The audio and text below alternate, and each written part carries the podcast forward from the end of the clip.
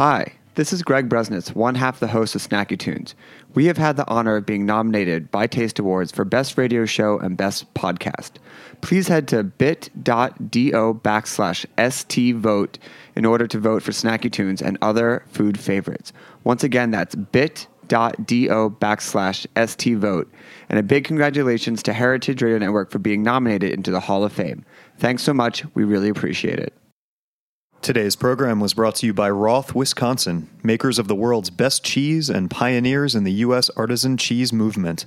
For more information, visit rothcheese.com. Hey everyone, this is David Tatasciore, lead engineer and studio manager of the Heritage Radio Network, and I'm reaching out to ask for your support during our end of year fund drive. A contribution in any amount supports our weekly programming and our mission to make the world a more equitable, sustainable, and delicious place. Plus, you'll receive exclusive member benefits like monthly playlists, discounted event tickets, party invitations, and more. So, if you like good food and you love good food radio, throw a little dough our way. Make your gift at heritageradionetwork.org/donate. Happy holidays from all of us here at Heritage Radio Network.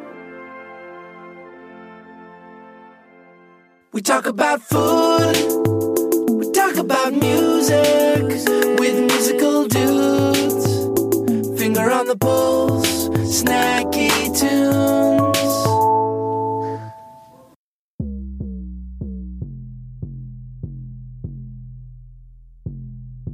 You niggas got me fucked up. Fucked up, fucked up. you niggas got it fucked up. Fucked up, fucked up. you niggas got it fucked up.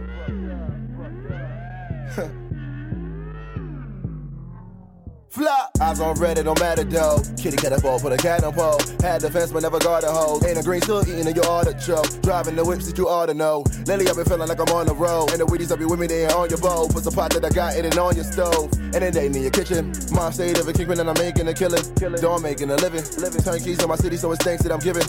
Don't get gas since I'm driven. I got pass in the class, it's a task of decision. Bunch of niggas with me like a civil rights sitting. I'm great with advice, which is bad with decisions. Get it done, get it done, get it done, get it done.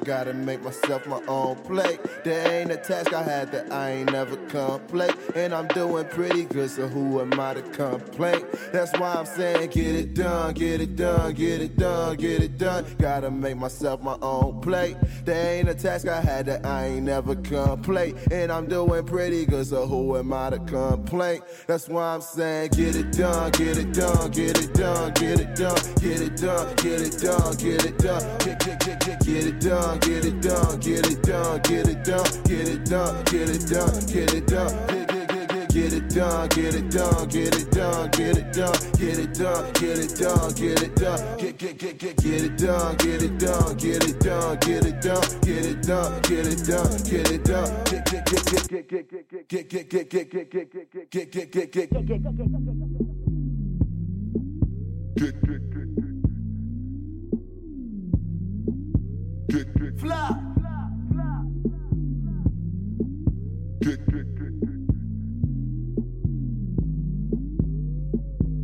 Get it done, get it done, get it done, get it done.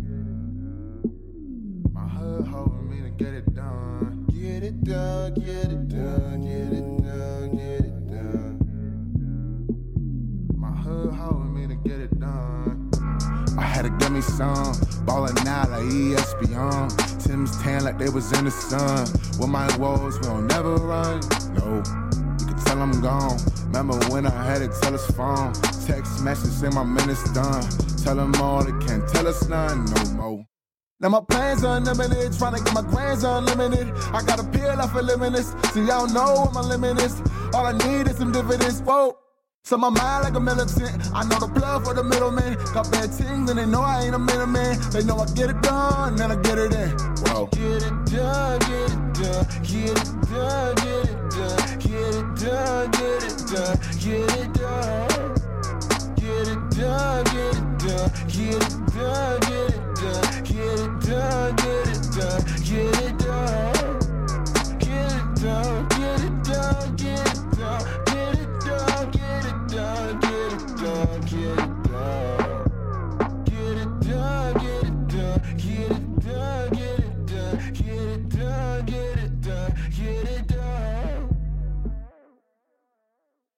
Hello and welcome to Snacky Tunes. I am one half your host, Darin Bresnitz. We are sitting in, we could say Santa Monica, right? Santa Monica. Oh, beautiful. West LA. West LA. Uh, at dusk with Chef Bruce Kalman. Uh, welcome to Snacky Tunes. How's it going, man? It's going well. So you are a fellow East Coaster. I am, yeah, Jersey, Jersey through and through. Are, are you a Devils fan? You know what? I was around. No, I'm a Rangers fan. I, Okay. I, I was around when the Devils was being created, and I, I still remember there was an article in the the um, what was it called? The Bergen the Bergen Record. Oh, yeah. newspaper about naming the team. So people had to like send in submissions and everything. But I was already my dad. My dad's from the Bronx Yeah. originally, so we would go into the city and go to Ranger games. Yeah, I think um, I'll forgive that. As after after that, uh, my my wife, who I love more than anything, is from Philadelphia, like myself, and is a reverse Devils fan, who I think is the only one in existence. But that's fine. That's Right, fine. We're right, not right. here to talk about. Uh, hockey, but we're here to talk about uh, your long and uh, well-traveled career as a chef. Um, you started uh, at the same place where I started my food journey, which was at a pizza place on the East Coast Yep. um, which I feel that like if you worked in food or food adjacent anything, and you lived on the East Coast and at least the Northeast, and you didn't spend any time in a pizza parlor, proper pizza, you, yeah, you yeah. sort of messed up. So what was Yeah. what, what was your your early experiences like there? How'd you get started there? So I it was when I was 13 back when you could work you can get like a Oh, yeah. you can get a work permit from the county Mm-hmm. um, to make crap wages and you know but you can only work a certain amount of hours I think and uh, my dad's friend was opening up a pizzeria and my dad said like get your ass to work basically and so I went my brother and sister did too um, and I started working in the kitchen there and I had no previous experience. You know, I mean, cooking with my grandmother. Sure. That's about it. Uh, and what type of food? What did she make? Well, I grew up Jewish, and Sure. so like chopped liver and Ah. matzo ball soup Mm. and pot roast and chicken fricassee and That matzo brei, That like Jersey, Philly, Yeah. New York, noodle kugel. Jewish cuisine. Yeah. oh yeah, yeah, yeah. I grew. We we grew up on similar cuisine. Yeah. And so um, I started working in the kitchen and then got a couple of my friends hired. And, you know, so it, it ended up being a lot of fun.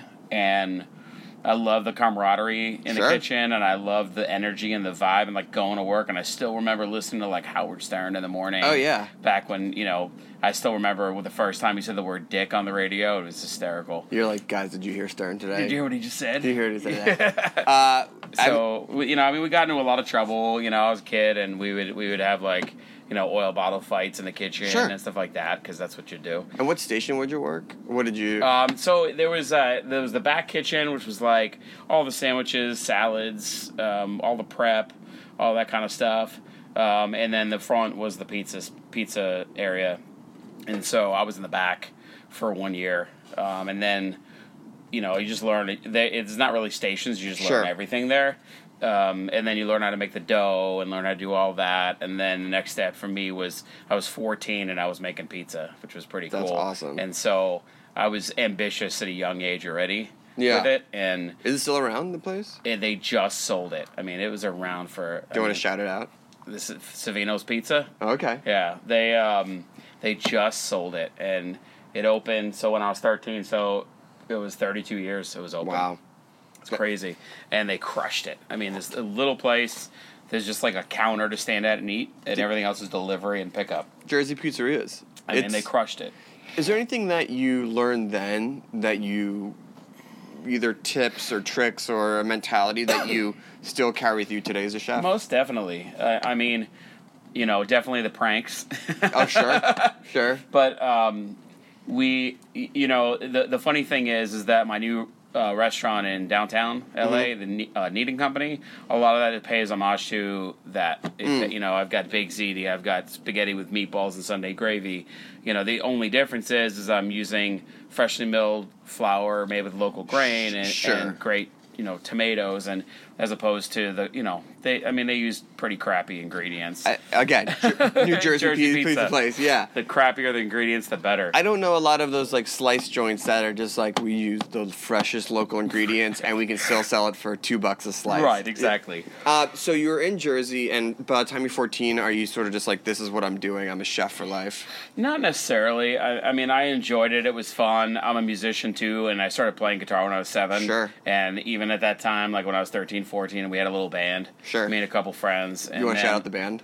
I don't even remember the name of the band, but um, and then I had another band after that called Phoenix. Yeah. And um, we uh, we did good. I mean, we you know I was trying to pursue that avenue because I really enjoyed it, and we we did like record showcases, and Awesome. we opened up for Meatloaf, which is like our big That's huge. our big claim to fame. Um, Did you figure out what he wouldn't do for love? no, No. I tried. I tried to find out, but he wouldn't tell me.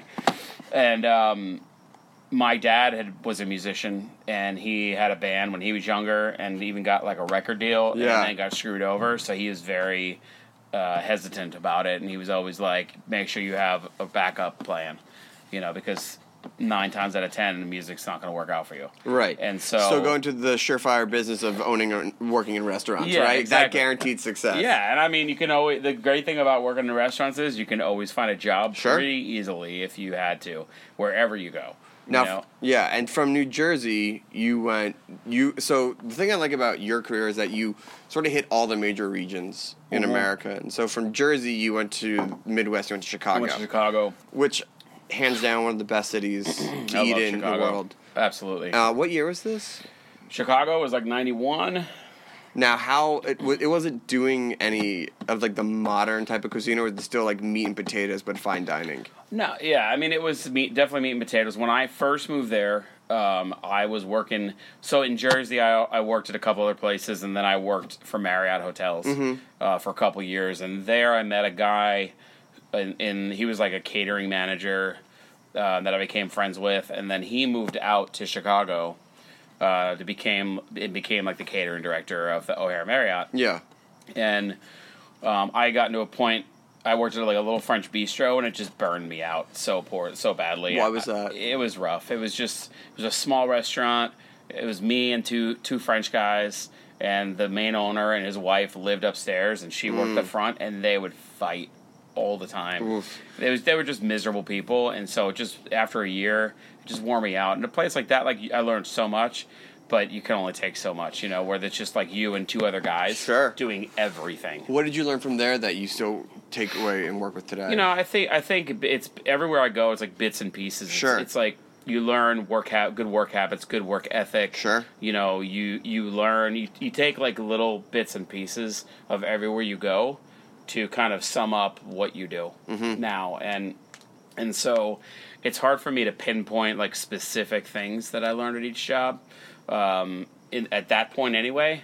Um, but I definitely learned like that was probably the first place where we really made like everything in house that I Right. worked at. Um, and that's where you start to see the difference of making everything in house. Yeah. Versus bringing stuff in from you know and, Mm-hmm. and like pre and so is this where you start to build? You're like, if I start to like start doing something on my own, like I'm gonna start making everything from scratch. Yeah, exactly. We had an herb garden outside. We'd run outside and cut herbs. It's in the front of the restaurant, and you know, it was just a really cool experience. But again, I mean, at that point, I was just like, I need to get out of the kitchen, and so I spent a year working as a server, just kind of messing around. No, and this was still in Jersey. Oh, okay. uh, with a friend of mine.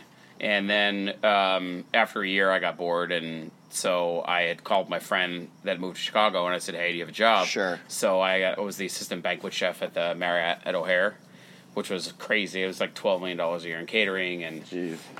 And that did that teach you how to do big numbers? big numbers. It taught me about count- accountability. It taught me about, um, you know, when I worked in a hotel like that, I would work everywhere. I'd work in every restaurant. I would want to, even on my own time, you know, the labor laws were very different back then. um, and so I would, you know, if I was off, I would go work in the Polynesian restaurant with the Chinese guys, Right. and learn how to cook and a wok, you know, and I, or I would go get up early in the morning and go with, work with the baker, and because I wanted to learn as much, I wanted to extrapolate everything I could out of every job I had, and I figure I'm in a hotel with five restaurants, banquets, and all these other departments.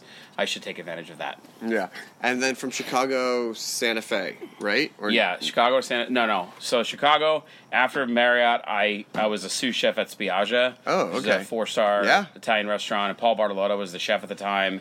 How And was that? It was incredible. It was my first my first introduction to like true like Tuscan cuisine, and um, So very- a little bit more step of. Italian than yeah, the pizza place. I was A like, different, this isn't Italian food. You're like- You know? you're like, where's wait. the chicken parm? yeah, And um, so I worked there, and actually Michael White from New York, from Alta Sure. Maria Group, was an extern when I was working there as a sous, and um, shows you how old I am.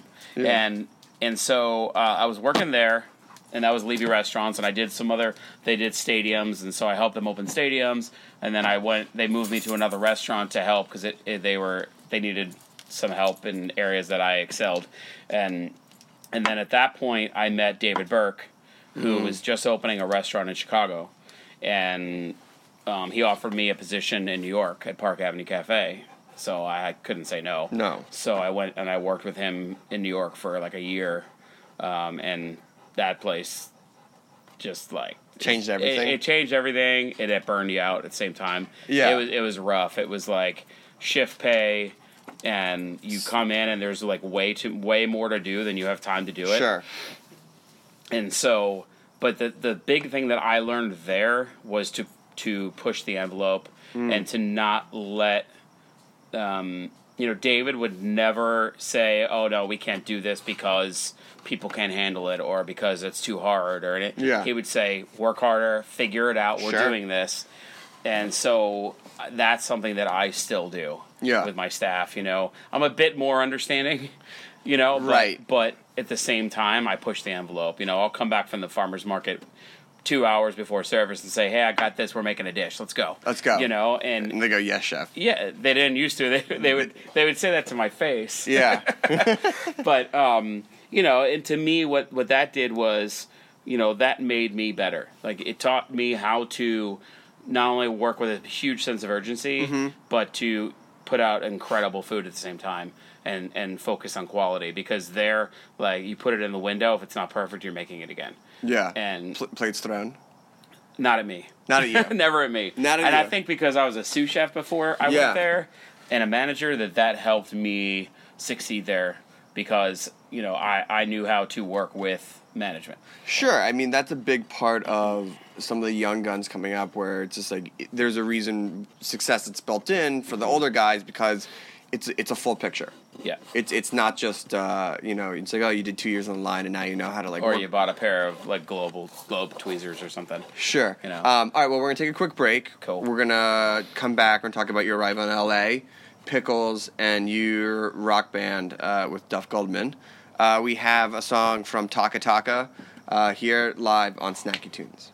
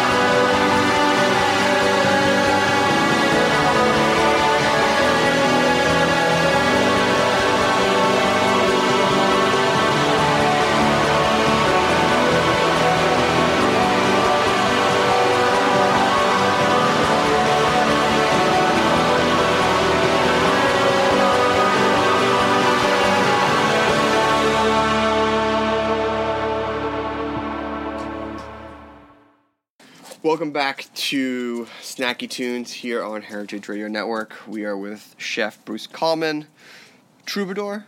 We could say Troubadour, Troubadour Yeah. of Kitchens. Yeah, I would say so. Um, so, uh, 2011, you finally make your way across, all the way across the country. Yeah, by way of like Santa Fe, Scottsdale, Phoenix, Cleveland. How was how was cooking in the Southwest? Southwest was cool. Yeah? You know, working in um, Santa Fe was interesting. Yeah. It was really it was a culture shock for me going f- directly from working in Manhattan to Santa Fe. Was it just I don't want to say a lower bar, but just like a relax, rela- more it relaxed was kind of like people don't drive through a green light. You know, they just kind of sit there and they decide to go when they want to go. Sure, Everybody, it's it's the land of manana. That's what they call sure. it. Oh, yeah, yeah, yeah. Yes, chef. Tomorrow though. Yeah, tomorrow, yeah, chef. exactly. Yes. It was like I'd have cooks calling in uh, stoned right. because they were they were snowboarding all day and got really high and and didn't feel like you know weren't up to coming to work. Right. And you're I like- was that guy that was like, get your ass to work Yeah. or you don't have a job. Right. Right. Right. And that didn't fare too well in Santa Fe. no, but so then you make it out to Santa Monica, Yep. and the first thing you did was uh, make pickles.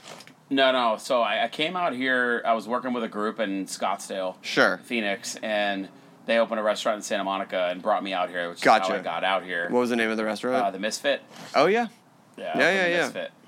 And so, um, and that was really, I mean, I, you know, I had experience like working with local farms a little Sure. bit and going to farmers markets, but this was like, the farmers market was a block away. Yeah. This, big- it's a whole. big one, it's a know. whole different uh, Like, I would game go, I would here. roll carts down the alley, basically. Yeah. And it was just like paradise. I mean, for me, I was just so, it was overwhelming almost, Mhm. you know? And, but I, I, you know, I think at that point in my career was like a tipping point for me. Sure. Where I just, I couldn't work for, I didn't want to work for other people anymore. Well, yeah, I mean, you sort of put in the years and through all your experience, you have this culmination of a very unique perspective, and you start Mm-hmm. going like, no, I don't, I, I don't agree with twenty percent of what you, eighty percent, yeah, but that 80 other twenty percent. I don't, and that twenty percent is killing me. Yeah, and I learned a lot. It was Yeah. great, you know. But you know, I, I had to go out on my own. And, Sure. Um, so I did some consulting in the meantime, trying to figure out things, and um, and then I started my pickle company, and that uh, took off like gangbusters. I think because I already had a little a little bit of street cred in, Sure. in LA as a chef, and so and then plus I just promoted the hell out of it, and um, How did that get started? um, I just I was at a restaurant and I had a pickle program going on there, a pretty intense one. And my sous chef at the time was like, "Hey, you know, you should have your own pickle company. These are awesome." Yeah, And so I started my own pickle business. that's awesome, awesome. Um, And so I, I, I just I got in business with some some people that were doing some not so good things. Sure. And so um, things didn't work out. I backed out, uh, and then right at that time, uh, I got a call about the about doing union. yeah, so you open up a restaurant in Pasadena, which is Mm-hmm. not. You know, it's a great, great part of LA, but not what one thinks of when they think of Great food. great food. Mm-hmm. So what drew you to Pasadena? And this was uh, Union, correct? Union, yep. Yeah. Um, so I actually got a call to consult on a restaurant project. Okay. Um, and I went and I'm like, I don't know about Pasadena. Geez, that's far. It feels far, you know. And I'd Yeah. been there before. It's beautiful, but um, so I went and checked it out. Fell in love with the space, um, and basically made a deal, you know, and said I want ownership. I don't want you to tell me what to do. We're going to do my concept. Sure. And they said okay. And now we have Union. That's awesome. I mean, it's pretty much that's the way it went. And so Pasadena, I always tell people when they say, "Why did you choose Pasadena?" I say it chose me. sure. You know, Sure. And so for people who haven't been to to Union, what's the concept and and what did you pull from past experiences to open up your first restaurant? so so Union um, definitely embodies um, uh, our you know, sustainability and working with local ingredients and handcrafted food. I mean, we make everything, just about everything in house. Um, we don't bake our own bread, but we have somebody bake a recipe for us. Sure. because we don't have the facility. And it, so it's intimate. It's, it's kind of like a neighborhood spot, 50, 55 seats. Yeah. And we pack it every single night. That's awesome. And still, I mean, we're going on, March will be three years. And we're still cranking. And we're actually getting busier. I mean, that's awesome though. But you know, that's that's the success that you need these days. It's not a flash in the pan. It's you got to be good food and have that sort Yeah. of. It, I I- I know this might sound, but like you want to open up a really incredible neighborhood spot because Exact- those, those no, are the people who are going to come It back. sustains. It I mean, those are the places that, that are there for a long time. Yeah. and and so you um, you know we opened it and and it just it took off and and it hasn't stopped you know but um, we uh, the the idea was to serve just solid great food you know and the, the cool thing is is it was kind of unassuming we don't have a sign Sure. because we couldn't afford one Love that. um, and now we don't we didn't need one now so we didn't get one no. but it's it's you know a little spot. It's not like really flashy or anything. And you walk in, and we just punch you in the face with great food and great, amazing hospitality, incredible wine. We have amazing sommelier George Pizzaranis from uh, who's at Spago for a long time, and he makes his own That, wine. that little spot. yeah, little restaurant. Um, and so and so, what's a signature dish over at Union? What can people expect? Uh, our porchetta Yeah. for sure, and then we uh, like two of our pastas um, are spaghetti alla chitarra with San Marzano tomato, garlic chili, Hmm. basil. Uh, simple, you know, it's like a spaghetti spicy tomato sauce, but we hand make the chitarra pasta. Um, and then we have a squid ink bombolotti with Maine lobster, braised fennel, truffle butter, and Meyer lemon. And so those are two Sounds dishes that are just like Just awesome. yeah, and and it, it- people, it, those are dishes I could never change. And then we have um, inc- the, probably the best polenta Mm. I've ever had because it's milled at uh, Grist & Toll, which is a mile from Union. Oh, yeah. she mills all our flour. She mills Yeah. our polenta. I get freshly milled polenta every week, and it goes right from her mill to my freezer. Man. it- And you just, it, it, you can't compare it to anything. No, and again, I think it goes back to when you talk about when you started seeing stuff that was made from scratch and mm-hmm. having the herb garden. You go like, once you go to that, that I don't want to say extreme, but that level of freshness and quality, you can't go back. Yeah, and and the thing that I found where I think a lot of people get it wrong is they're so focused on technique and flash and all these cool cool things, but they don't focus on finding the best possible ingredients Yeah. all the time. And even because something's in season doesn't mean it's the best. You know, where if you go to the market, you have to taste things because Hmm. Yeah. sometimes. You know, last year we had a shitty tomato season, so I didn't run tomatoes. Yeah. You know, I'm not going to do it just because somebody says I have to have a caprese salad. Right, right, right. I don't give a crap what people tell me about that. You know, Yeah. I don't. I don't need to have a chicken. I don't need to have a steak. I, I need to have great food, Yeah. in my opinion. I agree. And so from Pasadena, you go downtown to Grand Central Market Mm-hmm. uh, to open up Knead. Um, how did that come about, and uh, how does it feel to be part of one of the most well-known food communities in LA? So they they had approached us about doing a project there, and you know they were very strategic about the way they put their place together. You know they wanted a pasta place in there, and right at the same time, we were just busting out of the seams at Union. Yeah. space. I mean, it's such a small. Our kitchen's three hundred square feet. Nothing. The whole place, the whole place all in is like fourteen hundred square feet. So we were setting up folding tables in the dining room during the day to make pasta, and it's such an uncontrolled environment. I was just like, I can't do this. Yeah. And you know, we managed to keep the pasta consistent, but Mm-hmm. um, so I decided to do this pasta bar and then have a facility which we have a pasta lab where we make all the pasta there. Uh, can you So- please explain the, the the phrase pasta lab. It, Yeah. It's it, it's in Italian, you know, the laboratorio, which is the room that they make pasta in Sure. because it's it's you make it a kind of a sort of controlled environment. Yeah. Humidity because all those humidity and temperature affect the pasta. Yeah. So um, we we figured, you know, we can do the same all in one there. And so, how have you liked being down at Grand Central Market? Have you seen just a whole different uh, type of customer, type of recognition? Because it's just you're so. I remember when it opened, I was like, "Oh, per- this is such a perfect fit." Like having a pasta, a fresh pasta place Mm-hmm. Yeah. at the market. you know, it, it's cool. It's like you, as opposed to a restaurant where you know you only expose yourself to the people that come to the restaurant. There, you're exposing to everybody that walks through Grand Mm-hmm. Sure. Central Market, whether they come to get a coffee and you have a good location because you're like really right. You're like right at the entrance. Like you walk in and you're like, "Oh, there it is." and have a very shiny space. No, and it's great because your spot is a restaurant, but also taps into the market part of it as well. That some of the restaurants, and that's not on them, Mm-hmm. Right. But like you can definitely go there and be like, I'm gonna go get. I'm not. I don't even have to eat there. Yeah, I'll go shopping cool. There. people yeah. come. they'll come to us and get pasta and sauce, and then they'll go to Belcampo and get meat, and they'll go to the cheese place and get cheese. It's really cool how it's all kind of turning into that, and, and I've definitely seen a change in the clientele Yeah. big time. I mean, you know, and the the market's been doing a great job with you know keeping the riffraff out of there and and just keeping it clean. You know, Yeah, yeah, yeah. which the, is which is cool the because culinary riffraff. well, yeah. Yeah. um, and so, um, does that then now they make pasta? Does it like now become like sell pasta, sell pickles, sell like own food? Like, does it go to like just like the brand level next for the the food yeah, that you're exactly. I mean, in the in that little market, we have a retail space that in there where we sell all the pastas, our sauces, our pickles. We make our own butter. We make ricotta cheese, mozzarella. Um, we make we sell like you can get a take home baked ziti Mm. that's not cooked and you just throw it in the oven. Same thing like a mac and cheese or uh, pan and four meatballs and Yeah. sauce. You know, things like that. And we're trying to really hit that that market, that that that part of the seg, you know, the market segment.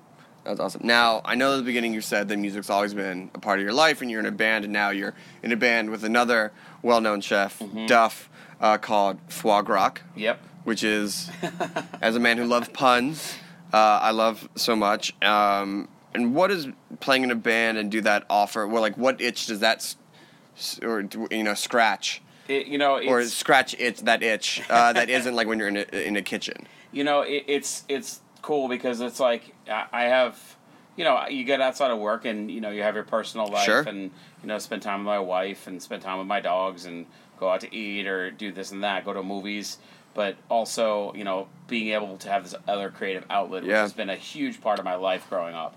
Um, you know I've always been envious watching you know I miss getting on stage and playing Oh, in front of people. And so getting in this band now where I am in a band with the guy the guys that are all around we're all around the same age and we all have the, scratched the same itch basically Yeah. you know where so it's incredible. It's fun. And even if we just rehearse and don't even play out it's just such a Yeah.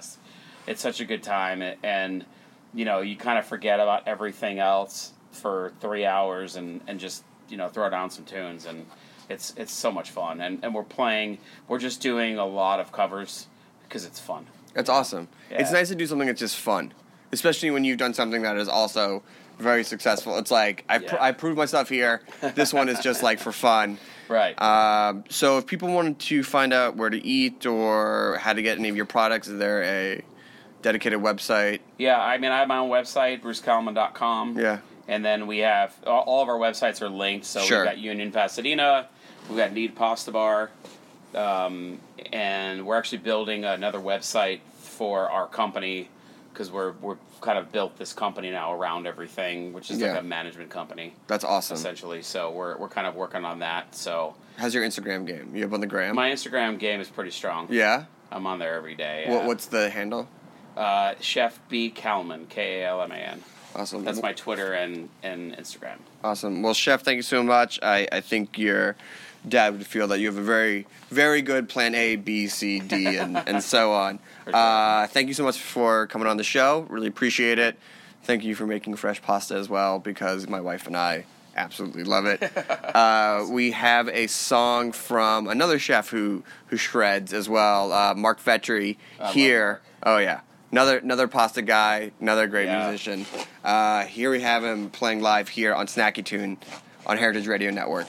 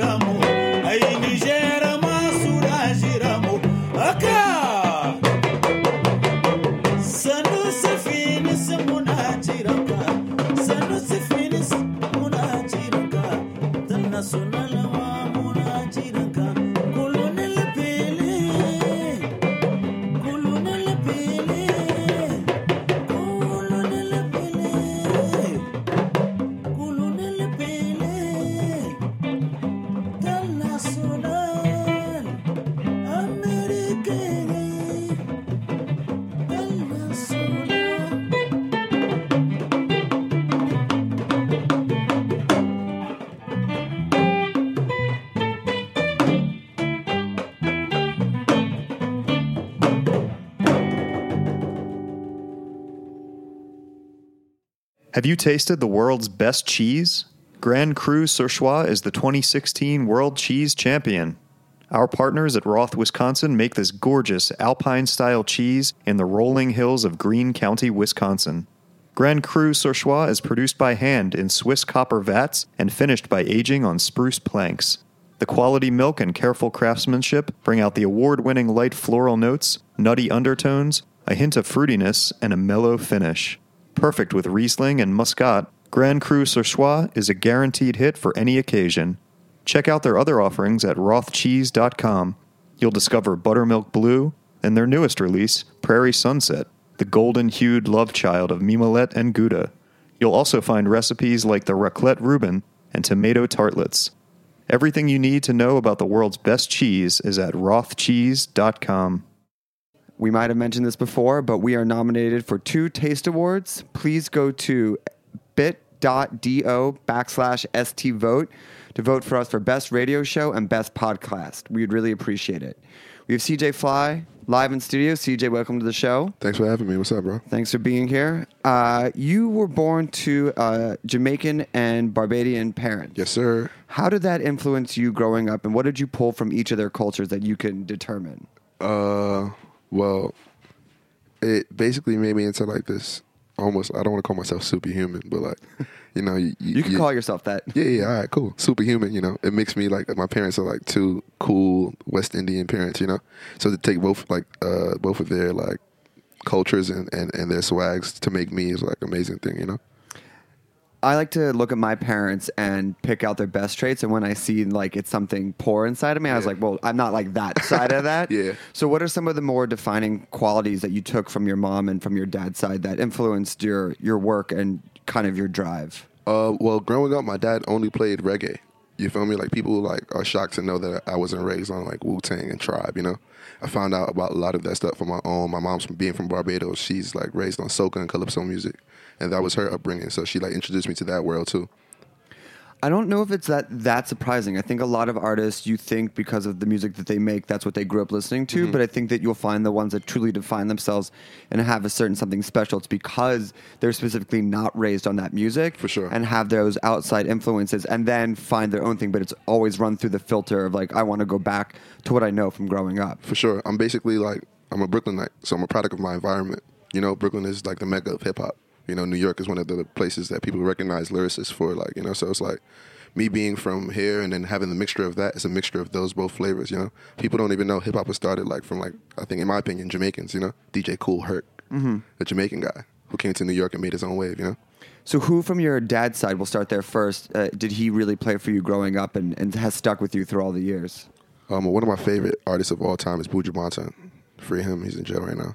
Uh, Beres Hammond, Sizzla, Capleton, like a lot of the more uh, old school reggae stuff, not like newer stuff. He did play the newer stuff like Vybz Kartel, Bounty Killer, and all those guys, but like that was the main like thing, like right there, like his generation of reggae, you know, Bob Marley, those things, you know. And from your mom's side, who did she listen to? My mom was weird. She so she listened to her soca and calypso music, and then she had a mixture of like R and B, not rap. So she had like uh, some Allison is it Alison Hinds, Alison Hinds, like Rupee, and a couple other artists and stuff like that. And then my mom would like listen to like Jaheim and Jagged Edge and like all of those things mixed with that. You know what I'm saying? So And did they incur, or who got control of the stereo? Who, well, my parents were never together. Oh, okay. So it was two separate Oh, okay. type of experiences, you know? A different vibe. Like even my grandmother's house, like her food would be like the whole Bajan side of it, and my dad's side would be like curry, oxtails, all that type of stuff, you know? Do you have a preference now, or is there one? Do you have one specific? Is there like a favorite dish from one side and a favorite dish from another side? Yeah, for sure. Uh, my mom she loves this dish called cou-cou. It's like cornmeal mixed with like uh, some vegetables and some other things, and they cook it with like sides like flying fish, and it's, it's cool. I like that a lot. What's flying fish? a fish that literally flies Oh, out it the is like it's not like a clever name. It's literally just no, a it flying literally fish. flies. Okay. You go to Barbados, you'll see that motherfucker jump out the water like keep jumping. So, uh, flying fish is one of my favorites from Barbados. Uh, they have fish cakes too. I have like three favorite Barbados dishes, like flying fish, fish cakes, and like maybe the cou-cou. You know, Can you taste the difference because the fish is aerated? it's not actually flying, flying. Like it just jumps out of the water for a little bit, like on some salmon. shit, You know But over its lifetime, it's still out of the water more than most fish. Possibly, yeah. That's why it's a flying fish. Yeah. You know, flop. And then from your dad's side, what dishes? Uh, I love stew peas, which is oxtail, and uh, with red peas in it. I love jerk chicken. Anything jerk, I love. I love spicy foods, you know. Um, and what else? Ackee and saltfish, which is the national dish from Jamaica. And what is that? Uh, it's basically like this plant. It's like yellow and it has like black seeds in it. That's the ackee. Saltfish is basically codfish. I don't know if you ever ever had that. They basically mix those two together and put like some pepper in it, and it becomes this like beige and yellow mixture with peppers, and it's just beautiful, man. It's like art. And have they taught you any of the dishes themselves? Do you cook? Uh, a little bit. They haven't taught me like the super nice things that I like yet, you know, because they obviously, I think my dad especially wants to cook for me still, like, so he doesn't want me to like not need him anymore. I mean, I feel like those dishes, uh, especially in national heritage dishes, uh, like tortilla from Spain, Yeah. Mm-hmm. they're so simple, but it takes 200 times for you to go from your first try, which is fine, Yeah. to okay, this has all the history, all the nuances, all the. You have to know that at the 33 minute, you got to do this one thing For sure. I'm like I suck cooking rice. Like, Yeah. I just bought a rice maker the other day. Okay. So me making rice is not a successful thing right now, but like I feel like maybe with the parents, or my mom um, makes a lot of dishes, but what she makes the best is jam, and it's Jam jam? jam jam What? from jam, and it, and it's it's simple, it's just sugar, lemon, and the fruit itself. So really simple, but the most easy thing to mess up because it's just so simple. Mm. So it takes you know sitting with her all the hours to, to cook it just Yeah. to make sure it's like okay you got to look for this you got to do this stuff so maybe you can go back to your dad and be like look I, you can still cook for me it's going to Yeah. take a lot of hours between now and then but For sure. but don't wait till it's too late for me to, to that's learn the say. subtlety. For sure. It's like I definitely want to learn how to cook all of these Jamaican dishes because I plan to move to the West Coast one day. My dad doesn't live over there, so it's Mm-hmm. Like I need to ha- be able to su- survive somehow. Well, now you just screwed up because you told him this is he's your anchor food now. He's like he's like I can't t- you can't move to the West Coast until I teach you. No, literally. Uh, until I find like actual restaurants I like out there too. You know, Sweet Chick's about to go out there, so I'll be fine. Yeah, and then from Brooklyn itself, what are the dishes that you had growing up that defined your childhood that are not from the parents' side? Uh, jerk chicken patties from Golden Krust. Mm. Jerk chicken from like the jerk spot on Nostrand and Church Avenue. Uh, roti, you know about roti? Mm-hmm. Roti. Uh, what else? Um, I don't know, man. And then uh, what's the spice level that you can hit? And what are the spice levels of the different cuisines? Are mom and dad the same, or is it a varying degree? Well, let's just fact check. My mom doesn't cook Okay, herself. Mom doesn't cook. Grandma, my cooks. auntie. Oh, your auntie cooks. Yeah. Okay. So, but um, we they have their own like hot sauce too, which is like some weird yellow hot sauce with like peppers in it. That's pretty hot, and then there's Jamaican hot sauce, like Grace's hot sauce, Yeah. which is pretty hot, but it's like more like on the acidic side and spicy. And then, um, so I think they both like have like their own spice levels, but for me, I, I can't go to the super painful like lip and tongue infuriating pain Right. uh, uh, spices, you know.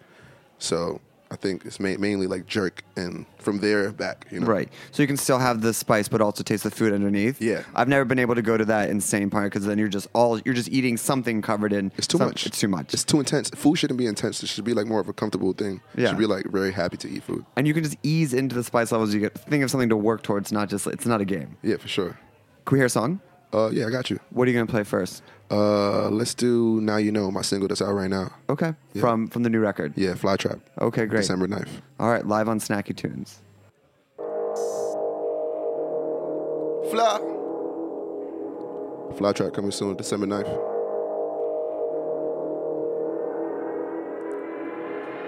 Hope you hear this and you know. Hope you hear this and you know. Hope you hear this and you know. Hope you hear this and you know. Hope you hear this and you know. Hope you hear this and you know.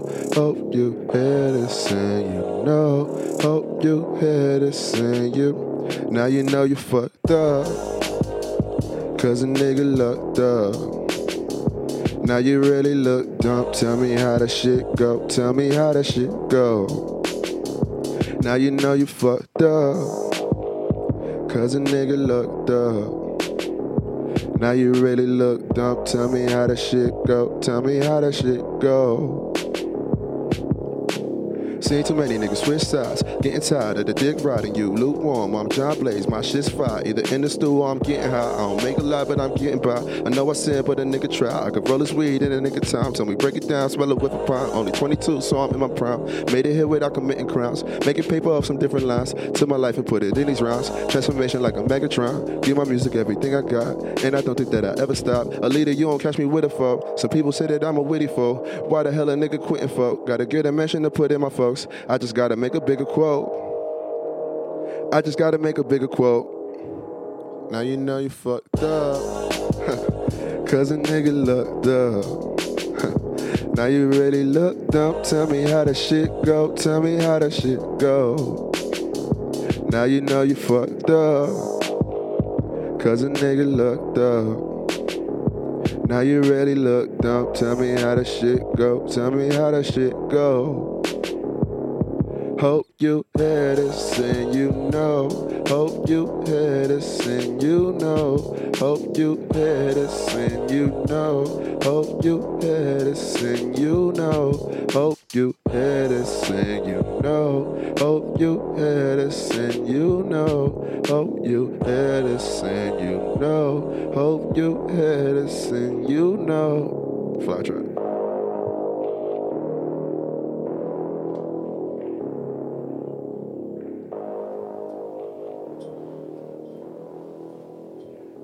Fly. You started writing poetry when you were in fourth grade. Does any of that still carry over? Uh, yeah, it does because when I learned to write poetry, I was learning to write cursive too, and I can remember that exact moment of my dad being like, "Your handwriting is deplorable," you know. So I remember writing rhymes and shit like that, and he'll be like, "Yo, I can't even read this chicken scratch." But it, in my mind, it was always like, "I can read it," you know. Right. That's all that mattered to me, me being able to read my own words. So from there on, like I started writing poetry, and and and that developed and turned into rap music. Have you gone back and looked at the early works? I don't even know where it is. I'm sure my dad has like so many backpacks in his closet, but like we had a flood once and it messed up like a lot of my old school books and hmm. stuff. So a lot of my old archive stuff got damaged through like damages, like home damage. I mean, it's like going back and reading. You probably thought it was so great then, and it, it might be pretty painful now to go to go and do it. It's funny, man. I, I my cousin always says to me like, "Yo, you remember your old raps?" And I'm like, "Yeah," but I remember my cousin telling me like he didn't get them then, you know. So I'm sure there'll be some type of like gem within that. Right. You're like, there's one line out of all the notebooks Facts. that will just carry for like 20 years. Of course, yeah. Because even people come up to me now and say like my verse on like Hard Knock with Joey is one of the, my best, and that was such a young me that didn't know anything. Mm-hmm. So it's crazy to me that they think like the youth, uh, youthful version of me was like more like you know Some people f- talk about the creative process as just coming from nowhere. Like you don't have a choice. It- exactly natural. The universe wanted it to happen. so did did anyone around you? I mean, obviously you grew up in Brooklyn, so you were surrounded by hip hop, but poetry is a distinct difference between rapping and, and writing lyrics. So Mm-hmm. where do you think, or do you have any sense? And you can say just came where the poetry started from before it evolved into writing lyrics.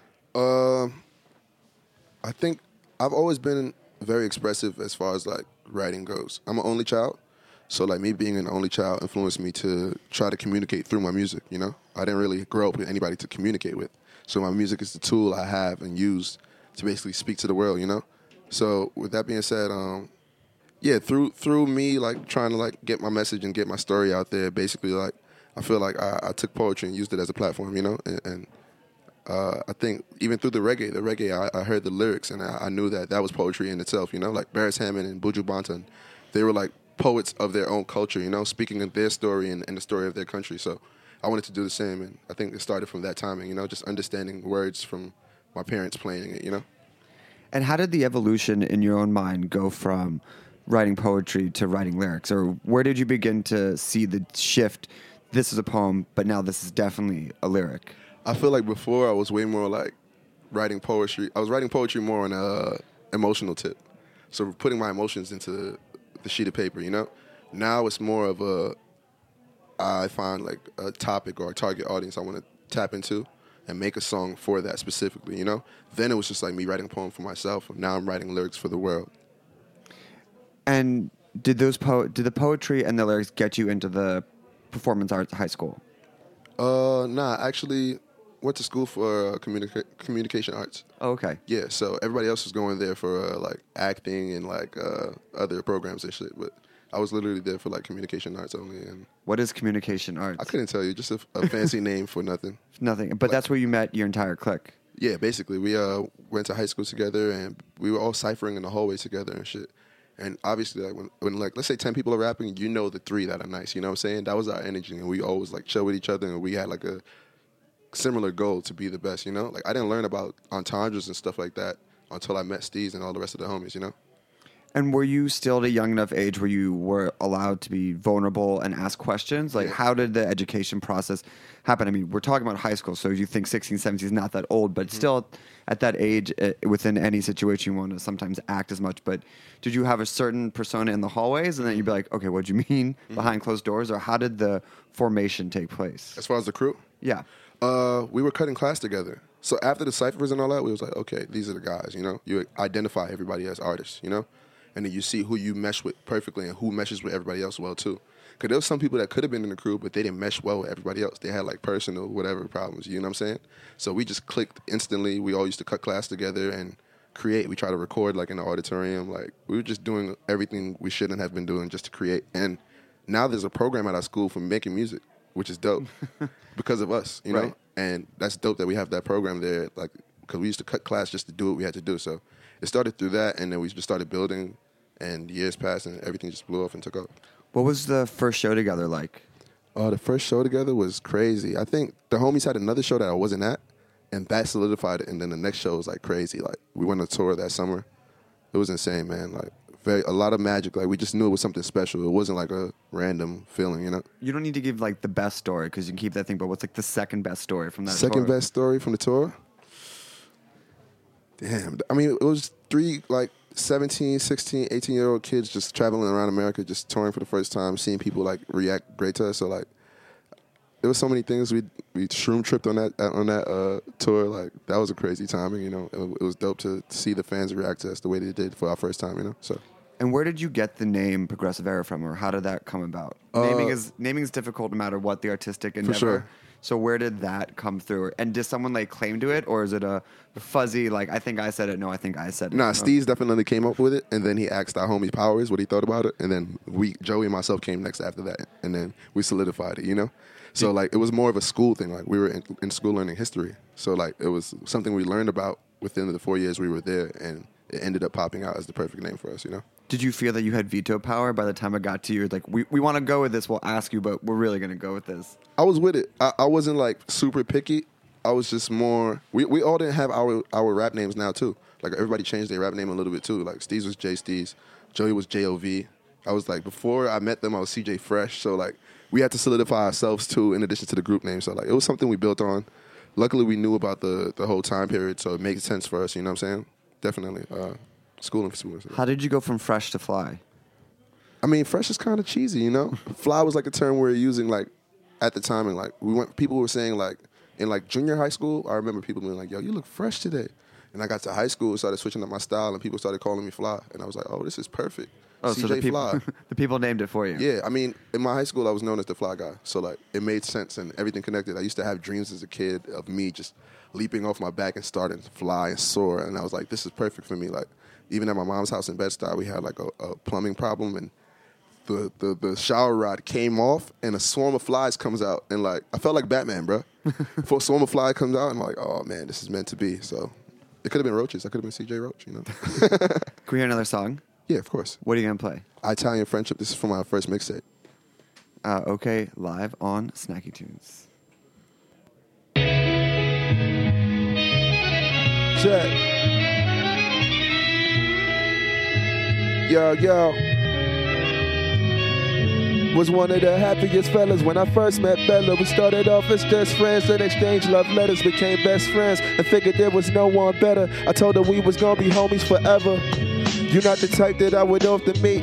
More from the magazine, not on the street. Feeling like the man when she would walk with me. Her mom is a lawyer, her daddy a cop. Got another chick on the side, but I ain't scared of her pops. She don't talk about her family a lot. When I'm with her, she love to stare at her watch. I connected the dots, third eye squinting, cause I'm trying to see things through. Figured out what we gon' do. Kinda hungry, let's go eat some food. To Little Italy, her family spot. I'm trying to change my diet so I won't be having a lot. And know the head said when you go to sit facing the door so you can gaze at the floor in case of breaking the wall. We walked in, they sat us down pronto, had a short convo, and even I know not to hurt my Italiano. She told me get her a drink and be ready for this. I said what? Her dad popped up and started asking for a wedding and said, let me know when I got a reverend friend. It's Either you get her a ring or we In the ring, her brother asked me if I wanted a slice. I told him one would be nice. I sat there hoping he ain't come with his knife. I'm in a love triangle. How did I get into this love triangle?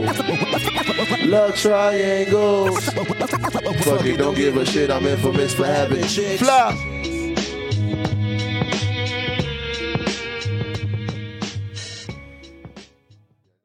New record, Fly Trap, Yes, sir. out December 9th. Yes, sir. It's my mom's birthday. Oh, happy birthday, That's mom. the significance. People don't even know that. Well, now they do. Yeah. happy birthday, mom. Thank you. Congratulations. Appreciate it. What was the process of putting the new record together? Uh, well, I haven't put out music for the last two to three years, so it was a lot of patience, a lot of anxiety. Uh, I put all my life experiences into it. Uh, not every single one, but like the ones that mattered for this specific project, you know. And I think people are gonna like it, man. Like it was not a long process, but it, it definitely took some thinking, you know.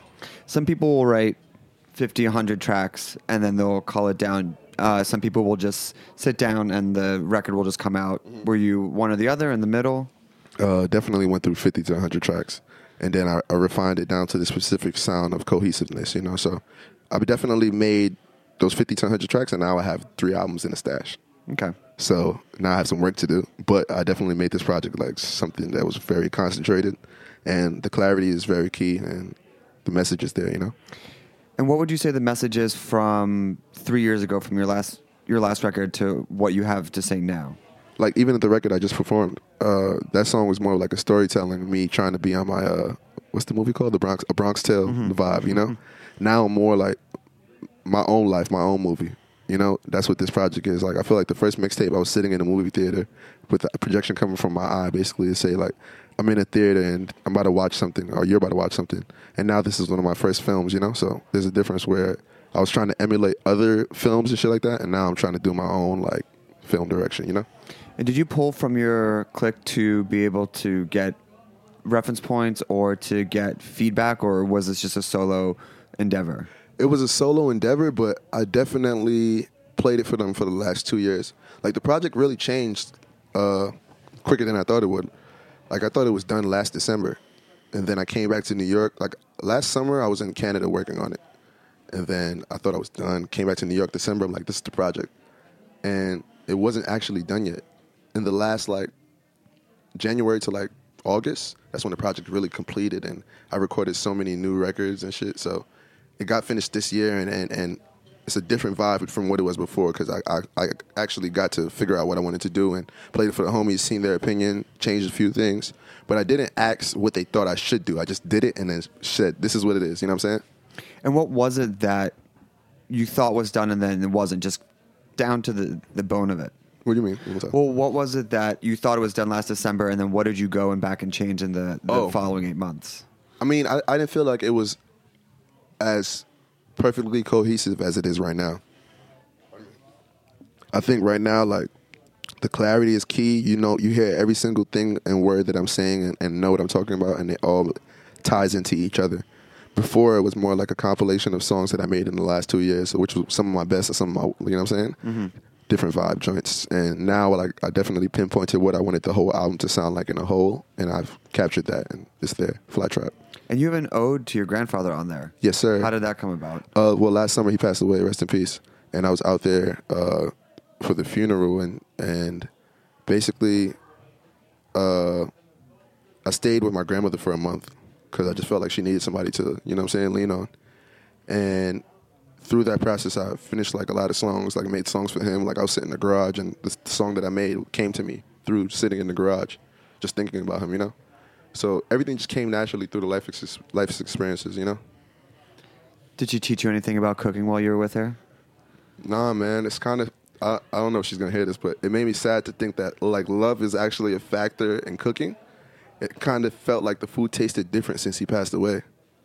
You, he- I mean, you hear that all the time. I don't think that's an odd statement. No, I- it's true. I think that it, it, it comes again. It comes in that subtlety and nuance, and also when you're cooking for people, especially if you're married for a long time, you cook a certain way. You know they like a little bit of this. So Mm-hmm. Exactly. if they're not there to cook for or to guide the hand Exactly. or reach for that spice, Exactly. it does change. That and my grandmother's diabetic now, so she's not using as much sugar and salt and all the things she used to use. So it's a little more like uh, cholesterol free. You know what I'm saying? What's going to be amazing is you're going to chase those flavors for Of the course. rest of your life. I already know. I already know. Well, I want to thank you for coming by the show. I want to make sure we have time for one more track. Where can people get the record? How can people find you? How can people see you live? The record will be on all platforms: iTunes, Amazon, Google Play, uh, Tidal, you name it. It'll be there. Definitely check it out December 9th. You might get it like a day early. We we trying to figure out everything, you know. Okay.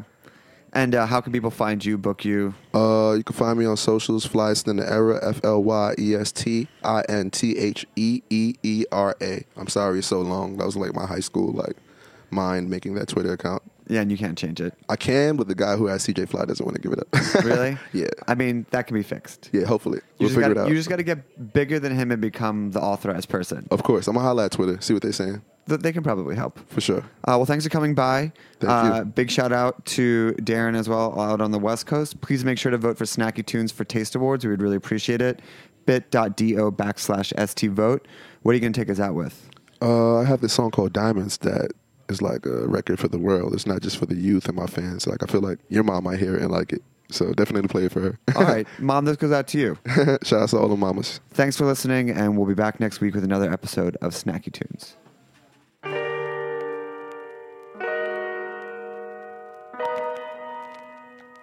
Uh, uh, uh, uh, uh. Uh, uh, uh, uh. Uh. No diamonds fall from pressure, but don't be so hard on yourself.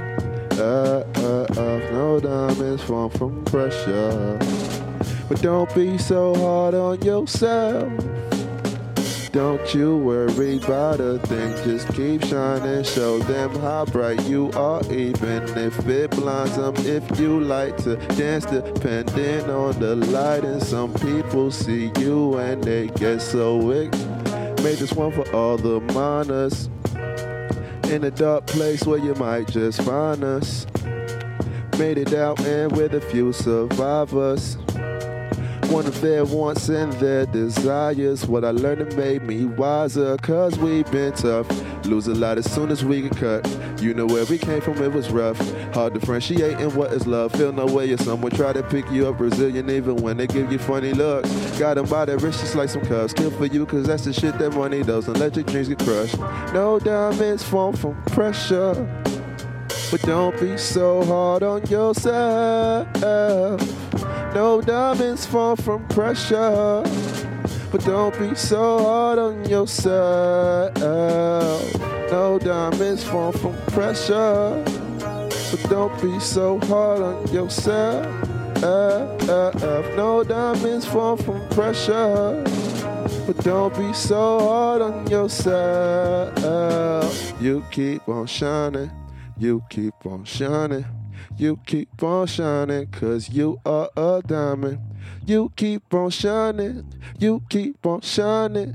You keep on shining. Cause you are a diamond. You keep on shining. You keep on shining. You keep on shining. Cause you are a diamond. You keep on shining. You keep on shining. You keep on shining. Cause you are a diamond. Diamond. Fly Trap out December 9th. Make sure you go get that.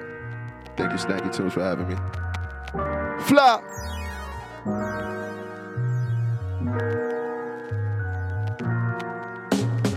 Forever. We talk about food. We talk about music.